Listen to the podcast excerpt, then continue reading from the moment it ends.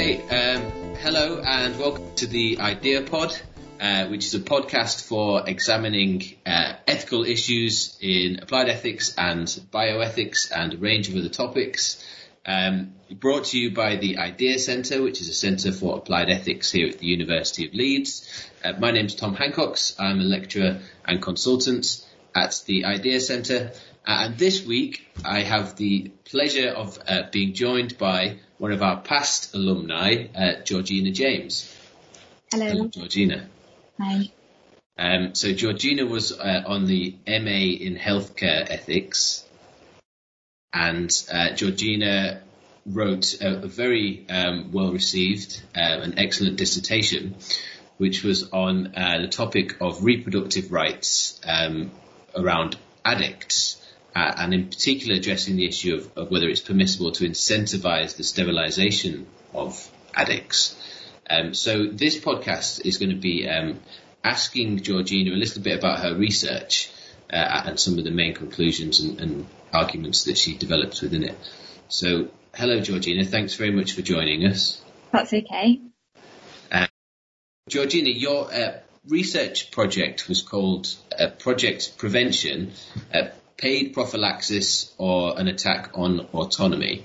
Please could you say a little bit about what your research was about? Yeah, of course. So um, my uh, research was looking at an organisation called Project Prevention, um, which is a U S organisation which pays um, drug and alcohol addicts three hundred dollars um, to use long-acting contraception or to be sterilised, and therefore effectively preventing them from having children. And throughout my dissertation and my research, I was examining the morality of this kind of organisation and exploring the impact um, that it has on the drug addicts' autonomy and their reproductive rights. Okay, brilliant. Thank you. And, and and what was it that uh, inspired you to, to engage in your master's research in this area?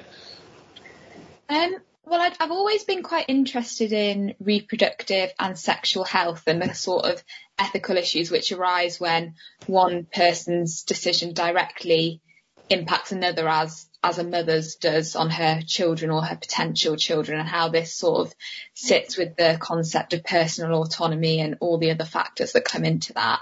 Um, but I first came across the sort of concept of paying people to limit their procreation on an episode of um, B B C Radio four's Inside the Ethics Committee, which discussed providing cash incentives to homeless women who are also often addicted to drugs when they had a contraceptive implant inserted. And I found this sort of uh, dichotomy between valuing the woman's autonomy, acting in their best interests, preventing harm to them, and also preventing harm to their children and the rest of society, really interesting, um, but also quite challenging. And so I did a bit um, more research into this sort of area and came across Project Prevention and was keen to sort of explore that a bit further. Yeah. Okay, fantastic. Um, so I think you, you mentioned that uh, Project Prevention is a, a project that's mainly based in the U S, um and has some traction there. Did you find that it, it was likely that it something like Project Prevention might uh, come into existence in the U K? Yeah, so it's certainly possible, and that was actually one of the main drivers for my research into this scheme, because um, although starting in the U S, Project Prevention has actually been operating in the U K since two thousand ten, um, but here they've been limited to paying um, drug addicts to use long-acting contraception rather than to be permanently sterilised. Um, and they say on their website that the British Medical Association currently makes it too difficult for them to pay addicts for their sterilisation. Um, but they do actively encourage their supporters and their proponents to petition the B M A um, to change this policy. And considering that the scheme is entirely donor funded and actually receives considerable support from people in well-respected positions, including some medical professionals and midwives, I do think that there is a genuine potential that if this support continues, Project Prevention U K could become as extensive as it is in the U S. Yeah. Okay. Um, you, you mentioned briefly there that, that there's different um, ways of going about sterilisation and prob- probably different definitions of, of what sterilisation is, or different types of sterilisation. Could you say a little bit about what you mean by sterilisation? Yeah, so that's a that's a really good point, actually, because when I, when I say sterilisation, um, I mean a permanent method of contraception which irreversibly prevents a pregnancy. So in men, this can be in the form of a vasectomy, um, and in females, this is often um, in the form of a tubal occlusion. So it prevents either the man or the woman ever um, having a having a child. So that's different to the long-acting contraception, which are sort of contraceptive methods which just require admission maybe less than once a month and prevent pregnancy for extended periods of time, but are um, essentially reversible. So it's the long-acting methods that Project Prevention are paying addicts to use in the U K, um, and it's the sterilisation and the long-acting that are being um, incentivised in the U S.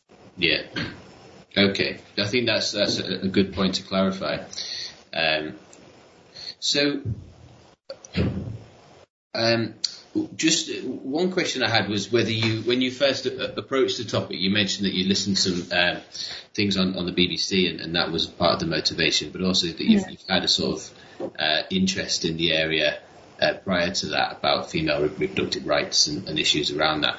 When you first approached the topic of, of uh, the incentivization of sterilization, did you have any kind of intuition, initial gut feelings about what might be acceptable or what might not be acceptable? Yeah, so I think my initial thought when I when I first came across the idea was that it seemed, I found it quite shocking, actually.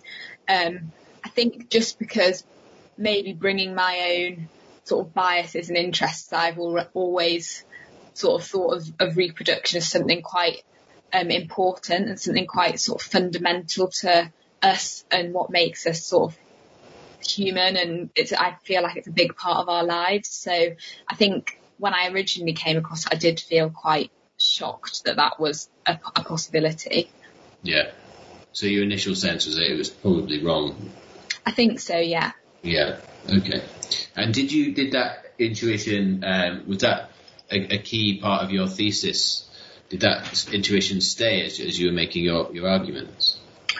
Yeah, it, it did really. So um, I think throughout my research, I, there were lots of challenges that came up that made me think, oh, well, this it, it might be it might be wrong to pay people to not have children, but is it as wrong as, say, allowing children to be born um, addicted to drugs? Um, so. It, I was challenged in that way, um, but I think I, I, I eventually came to the conclusion that um, it was it was wrong, no matter what the sort of other consequences of allowing these drug addicts to reproduce was. Yeah. Okay. Um, so one of the central um, parts of your argument is is the idea that um, it, it, well, it is the issue of autonomy. Mm-hmm. Um, and, and the concern that if you incentivize sterilisation, um, that that can have a, a sort of corrosive impact on um, the autonomy of the addict. Could you yeah. say a little bit more about about that argument? Yeah, so the um, addict's autonomy and the importance of autonomy was really central to my thesis, um, and sort of originally, um, I spent quite a lot of time exploring what autonomy was and what I sort of t- took it to mean. And I fa- found it quite difficult originally to get quite a clear concept of um, what's ne- necessary for autonomy and how is it undermined and how does it sort of exist as a concept, um, because much of the sort of literature either focused on internalist or externalist views of autonomy, and neither of which I found completely satisfactory. So I ended up um, advocating a socio-relational accountable autonomy, um, which sort of gives four conditions that are individually necessary and together sufficient for autonomy. Um, and I then assessed Project Prevention's scheme of incentivising sterilisation against this sort of criteria, um, and found that um, it basically made these addicts incapable of making autonomous reproductive decisions. Yeah. Okay. And, um, and what was it that you, you found um, appealing about this socio-relational idea of autonomy? Um, so I found this idea convincing because um, It, it, it incorporates the idea that there's something within us, uh, within our internal psyche, a sort of, um, I think Osana says, a critical a capacity for critical reflection that's necessary for autonomy. Um, but it also accepts that there are some external factors which can impact our autonomy, um, such as influences which might jeopardise our psychological integrity, such as manipulation and coercion. Um, and it also takes account of some socio-relational um, properties, such as the kind of social conditions that we're exposed to. And considering that um, addicts are often really disproportionately affected by the kind of social conditions which can be debilitating to autonomy, I thought that this was a really good criteria to apply to apply to them. Yeah. You mentioned um, the, this aspect of critical reflection. Yeah. I think one of the really interesting parts of your thesis is, is the way in which, well, firstly, that critical reflection is really important for our autonomous decision making, but also secondly that um, addiction can have a really um, debilitating effect on our ability to critically reflect about things, and obviously mm-hmm. that's one of the features of, of what's bad about addiction. Um, could you say a, a bit more about how addiction impacts on critical reflection and how that relates to autonomy?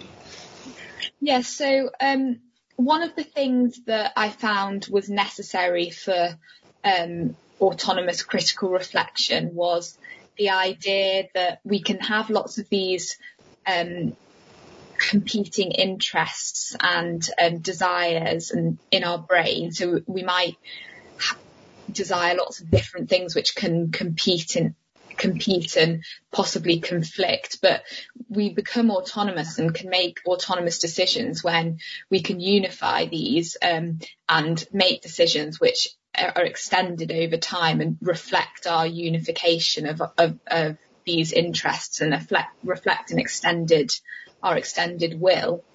Um, but the nature of addiction um, and the way it affects people's brains mean that addicts are prone to experiencing extremely sharp um, preference reversals. So it's actually really common for an addict to state and genuinely desire that they don't want to take drugs or that they weren't addicted, but also have this coexisting genuine de- desire to consume drugs.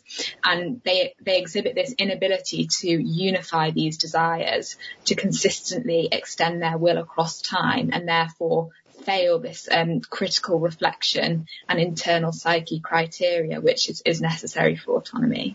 Yeah. Okay. Um, brilliant.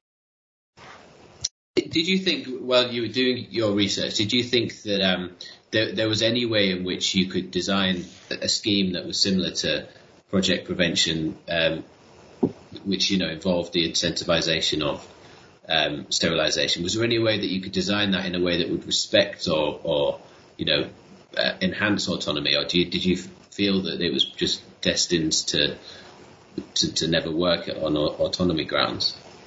Yeah, so it's, that's interesting. It's something I did consider quite a lot, um, but I think the conclusion I came to is that the crucial combination of um, an addict's diminished capacity to make autonomous decisions and the fact that incentivizing their sterilization um, maximizes on this and further undermines it means that when there are incentives offered to drug addicts to be sterilised, I don't think that there is a way that that can ever, ever be um, ethically permissible. Um, and I think there might be schemes um, that could be designed to benefit addicts, definitely. Um, but I think a better way for a sort of more beneficial scheme um, to spend this three hundred dollars might be, it would be better spending providing addicts with rehabilitation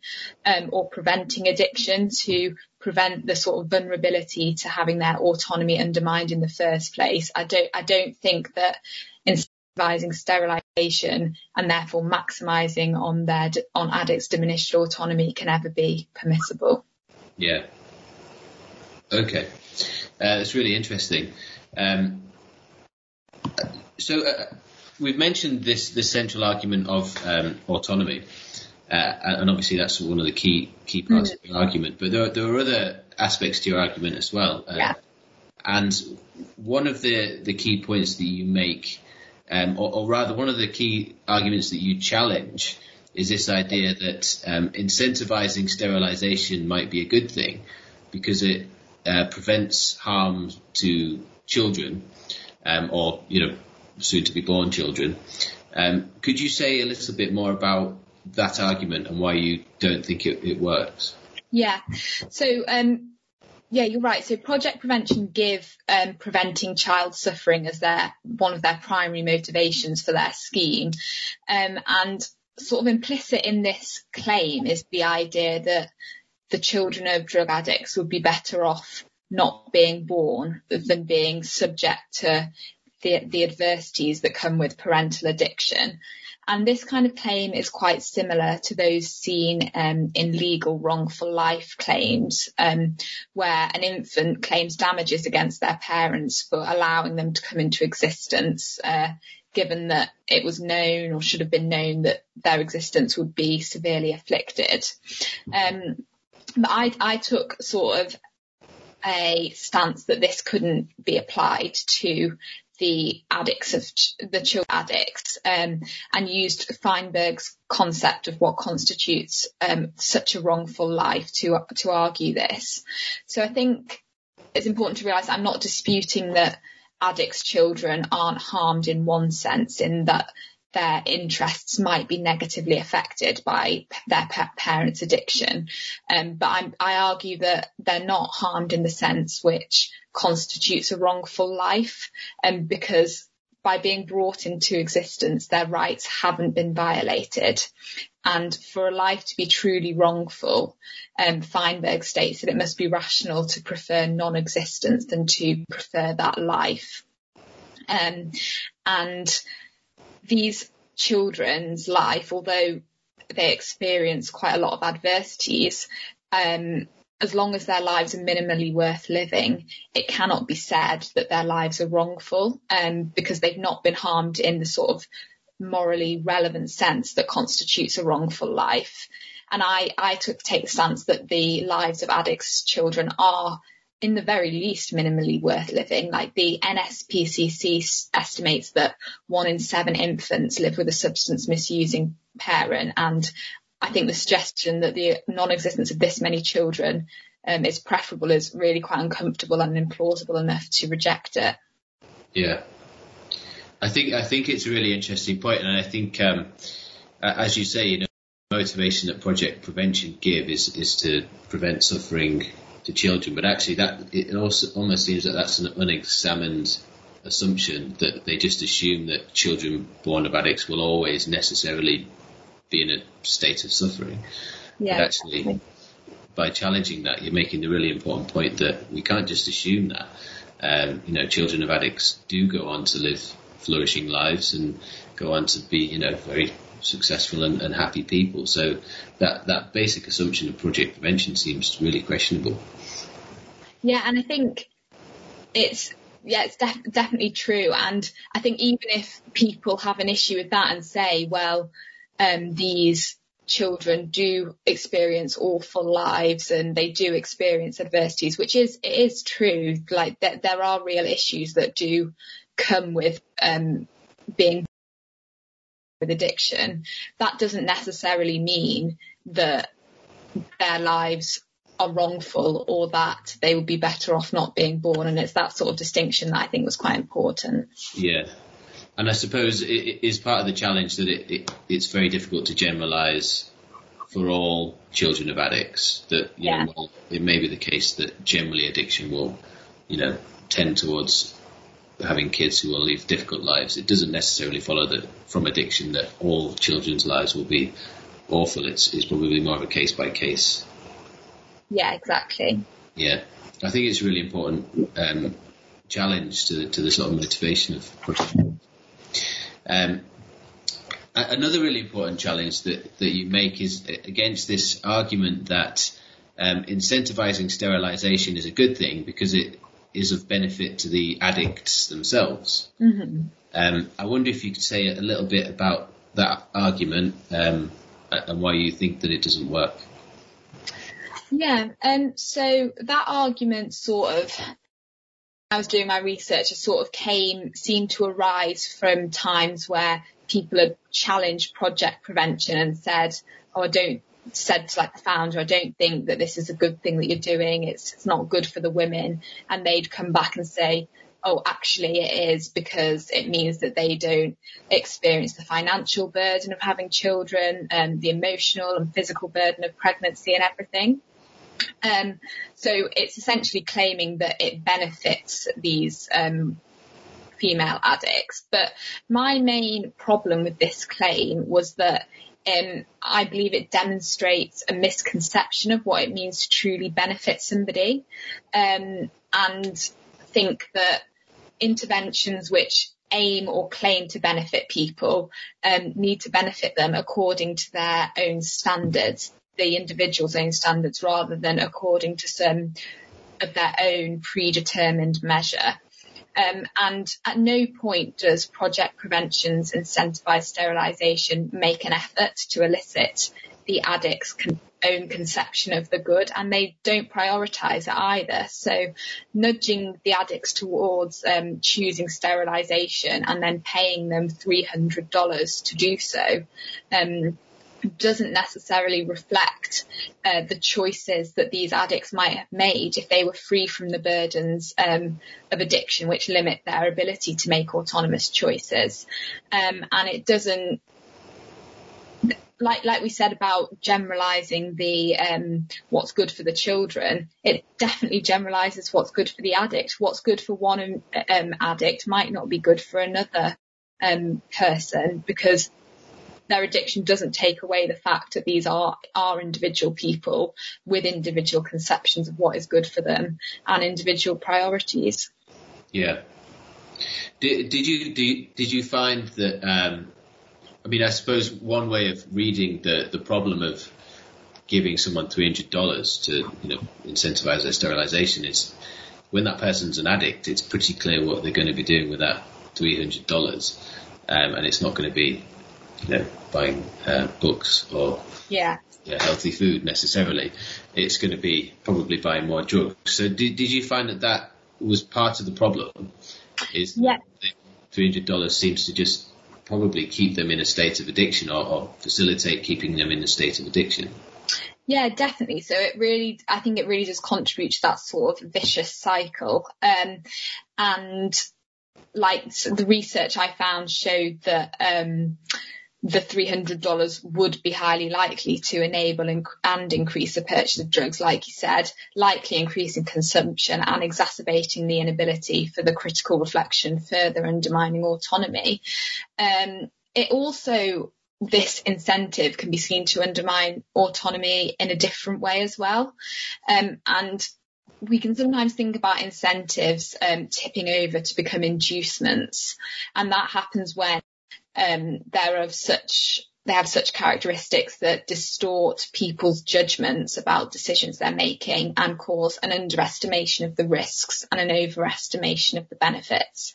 Um, and as the three hundred dollars Project Prevention are providing uh, is more than most addicts could easily access, I think it's, it, I argue that it can be said to be this sort of inducement. Um, and And another part of addiction is that um, addicts are quite likely um, to exhibit high levels of something called hyperbolic discounting, um, which is a nor- is a phenomenon seen in normal human. When I say normal, I mean p- humans who are not addicted to drugs, um, where we overvalue um, goods when they become immediately available to us. Um, so even if we consistently prefer X to Y, when Y becomes imminently available, um, we're much more likely to just go for it and take take that option. And this is seen to a really high extreme in addicts. And as the three hundred dollars would make these drugs imminently available to them, incentivizing sterilization further feeds into increasing their access to drugs and feeding their addiction even more in that, by exploiting these tendencies of addiction. Yeah. Do, do you think, uh, or did you think while you're doing the research that, that the amount of money makes a difference? So imagine that, for instance, they were paid three thousand dollars or thirty thousand dollars. Would that make any difference, do you think? I think I, I think that is quite interesting. Um, I think that the amount of money wouldn't change the amount that autonomy is undermined, considering the Um, nature of addiction and the characteristics we've discussed. Um, hang on. Um, but I think, and I think that as it wouldn't change the fact that autonomy is undermined, I think I'd have to say that it doesn't um, make it any better, because another another key part of my argument is that autonomy is intrinsically valuable. Yeah. Um, because it's it's very connected um, to our personhood, and it's it's essential and it's valuable in itself, not just for the benefits it confers. So even if we say, okay, the addicts might not have autonomy, but at least they have thirty thousand dollars, um, I don't think that that takes away from the wrongness of undermining this intrinsically valuable concept. Yeah. I think that it's a really interesting point, and I think it leads nicely on, on to the next question I, I wanted to ask, which is um, another really important part of your argument, which is probably something that people perhaps think less about in this area, is, is this idea of um, the commodification of, of production. Mm-hmm. And um, one of the challenges you raised to this idea that you can, in effect, put a price on someone's reproductive rights or reproductive capacity, um, you challenge that idea because it, it, it represents putting a price on something that fundamentally there shouldn't be a price put on. Um, yeah. I wonder if you could say much, uh, a, a little bit more about um, this idea of commodification and, and why you think it's problematic in, in this context. Yeah, sure. So um, I, I first came across this uh, this idea when I was reading Um, some of the political philosopher Michael Sandel's work, um, and he suggests that by attaching a monetary value to a good or a concept, um, we imp- we imply that it's appropriate to treat that thing as um, an instrument for profit or for use. And then he argues that not everything can be properly valued in this way, um, and I believe that reproduction and reproductive rights is a is a perfect example of this, um, because our reproduction and reproductive rights are fundamentally tied to our personhood in the same way that our um, intrinsic organs are, and our, our organs are valuable. So ascribing them a monetary value cheapens them um, and fails to properly value them. Another thing that I found really interesting was the idea that the commodified and non-commodified versions of some things can't exist at the same time. So um, once we commodify something, um, it will eventually become void of its intrinsic value. So if we commodify the addict's reproductive capacities, um, eventually we will make them make these capacities void of their intrinsic value, and encourage society to see these people as beings with reproductive capacity rather than as whole persons. And I think that seems like a good enough reason to preclude doing so. Yeah, I think it's I think it's a really uh, interesting point. And I think obviously uh, Sandel's work is really sort of topical in many ways, and, and I think you apply it really well to this topic. But you know, it's in, in, in the world we live in, where you can buy pretty much anything off the internet, including, you know, love, friendship, and all of these other things that people find intrinsically valuable. Yeah. I think you, you apply that argument really well to the idea of reproduction uh, and to the area of reproduction. Um, and I suppose a lot of it's part of the argument that people have against paid surrogacy and, and other areas as well, is that, you know, paying someone to give up their reproductive rights is, yeah, is it in a problematic way. I think I think as well, um, it's it's important to realise it's not just their reproductive capacities that are being commodified; it's also their reproductive rights, um, and the fundamental right to reproduce is grounded um, in the basic right to autonomy, which I've spoken a lot about. And so, having discussed the importance of this, I think by commodifying reproduction and reproductive rights, we by default also lead to commodification of autonomy, which seems like a pretty dangerous and slippery slope ethically, I think. Yeah.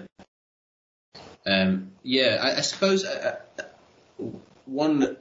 And it's linked to this. One of the kind of problems that you might see in, in this idea of paying an addict money to do something or not do something is that you're almost treating those, them as someone who can be paid off in various ways. And, and you might think that, and I think it links to the commodification point and your point about the commodification of autonomy, is that it's quite an unpleasant way to treat a human being, by treating them as someone who can be paid off in various ways.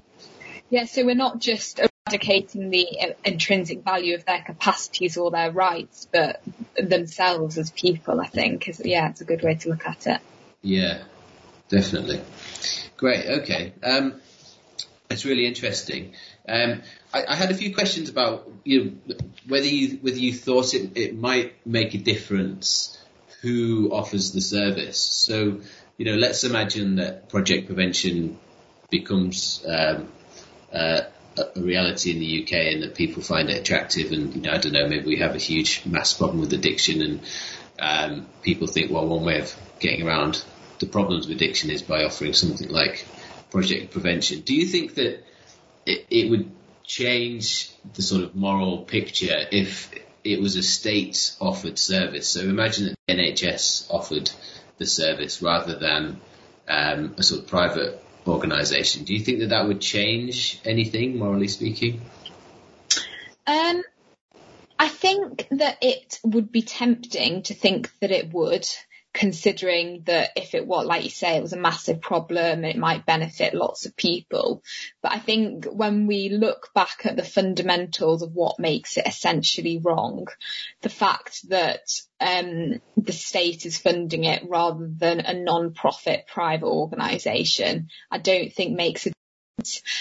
Um, and, a, a, another argument I considered aside from the autonomy one was that Um, paying addicts to be sterilised is exploitative um, because it fails to benefit them as fairness requires. Um, so although we might say that the addicts benefit from the money that they receive, um, and so it's mutually beneficial, I argued that it's, that benefit actually bestows a false benefit on the addicts. Um, so if we consider it's It's highly unlikely that people free from the desperation and limits of addiction would view losing their reproductive autonomy as a benefit, despite being paid three hundred dollars. So I think from that respect, we can say that the three hundred dollars can't be seen to benefit addicts as fairness requires and is therefore exploitative. Um, and I don't think that the fact that the state was paying them this money would change that in any way. Um, a better way for the state to address um, the insufficiency and the problem would be to try and eradicate the vulnerability which makes addict, which makes this exploitation of addicts possible. So like I said before, this three hundred dollars would be better spent providing rehabilitation or preventing addiction, rather, which is a much longer term, more sustainable solution than just preventing the reproduction of a, of a, of a group of addicts. Yeah. Yeah, I think that's a, a really good um, point. And I suppose, I mean, on one reading, it's, it's actually probably worse for the states to take control of this, because exactly as you say, you know, it's not the state's job to exploit people. Presumably one of the key jobs of the state is to protect people's healthcare and precisely to get them out of a state of addiction. Yeah. So, you know, on one reading, it's probably better for, uh, or, or rather worse for the state to be giving out incentivization for... Mm-hmm. sterilizing addicts, um, because it just looks like a, a strange thing for the state to do. Um, one uh, one question I had was was was whether we might um, defend. I'm sort of right in the last ditch of trying to defend something like Project Prevention. Um, not that I have any particular stake in the matter, but I'm just sort of hypothetically. Let's try and defend it as much as possible. One final argument I wanted to. to test out was, can we see something like Project Prevention as being analogous to something like a medical trial? So, you know, in the same way as we pay people to take part in medical trials um, to test out medicine, I mean, a good topical example would be the coronavirus medicine. Yeah. Um, we pay people to take part in trials. I think in the case of coronavirus, there have been lots of volunteers. But generally speaking, we pay people to take part in trials because it's in the public interest to have good medicines that are well tested and mm-hmm. past all the regulatory hurdles. Um, could we say that, that a similar rationale could be given for um, Project Prevention, so that it, it's in the public's interest to have, you know, um, or to not have children in care, because obviously putting children in care requires a lot of public money and diverts money away from other important services. So could you say it's in the public interest to pay addicts to um, not have children in the same way as it's in the public interest to pay people to take part in medical trials? Would that argument have any legs, do you think? Yeah, so I think that's a good question, and one I did sort of consider quite a lot and thought about when I was writing my dissertation. Um, so I suppose it's analogous in the way that the outcome might benefit the public, if you construe that to be a benefit. Um, but I think it sort of comes back to the key combination that I argue makes Project Prevention uh, reprehensible, which is the combination of its clients or addiction and the cash incentive, which necessarily impedes autonomous decision making. And although people in medical trials are paid um, to be participants, I don't think that this crucial combination exists. So when people are paid to take part in medical trials, they're always undergo a rigorous consent process where it's ensured that their decision to take part in the trial is fully autonomous, and they have to consent to all these different, basically every eventuality. And not only is this process absent in Project Prevention and incentivization of sterilisation, um, it, it wouldn't be fixed by introducing a consent process either, because the combination of their addiction and the offer of cash incentives would mean that Project Prevention's clients would would essentially fail and not be a, considered able to autonomous, autonomously consent, even if such a process was present. Um, so I think, unlike paying the participants of medical trials, um, paying addicts to be sterilised, although it might benefit the state, it, this would be a, at the expense of the addict's reproductive autonomy, which, given my arguments about the value of autonomy, I think I believe is in, still impermissible. Yeah.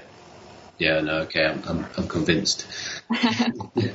um, brilliant. Um, one one question I had is if you, and I think you've touched on this a little bit in terms of, you know, ways in which the state can better um, help addicts that don't involve incentivization. But if you were in charge of introducing something like Project Prevention, but you had complete um, control over over how it how it was run, or, or, or you know, a similar service, it wouldn't have to be exactly like Project Prevention. How would you sort of design it to, to perfectly meet some of the challenges that you've you've raised?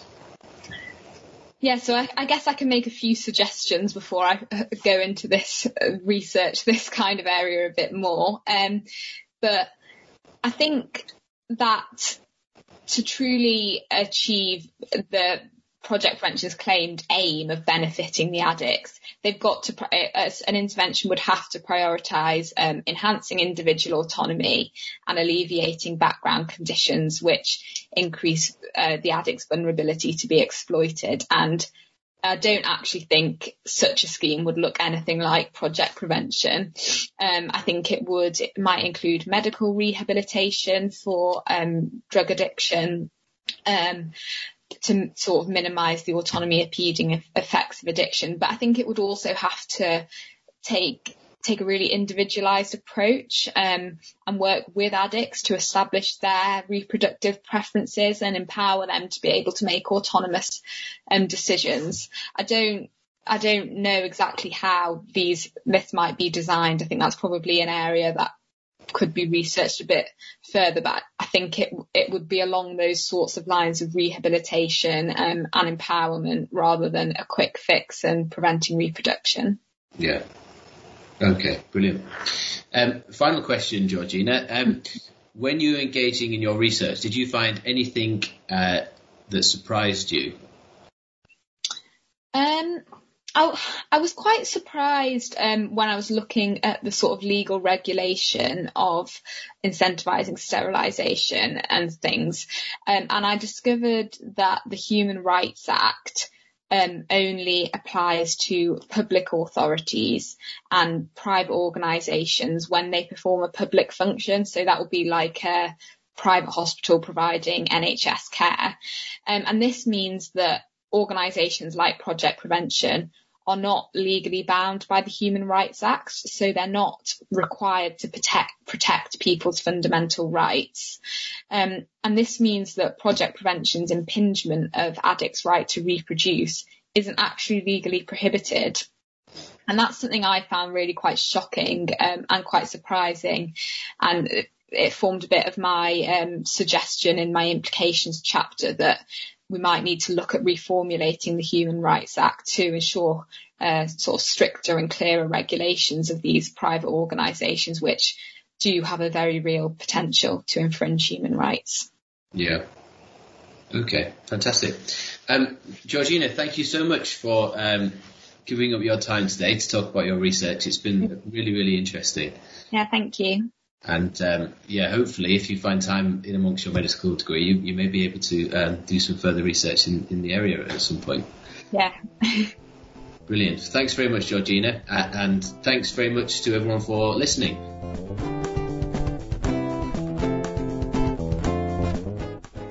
The Idea Pod is produced by the Interdisciplinary Ethics Applied Centre at the University of Leeds.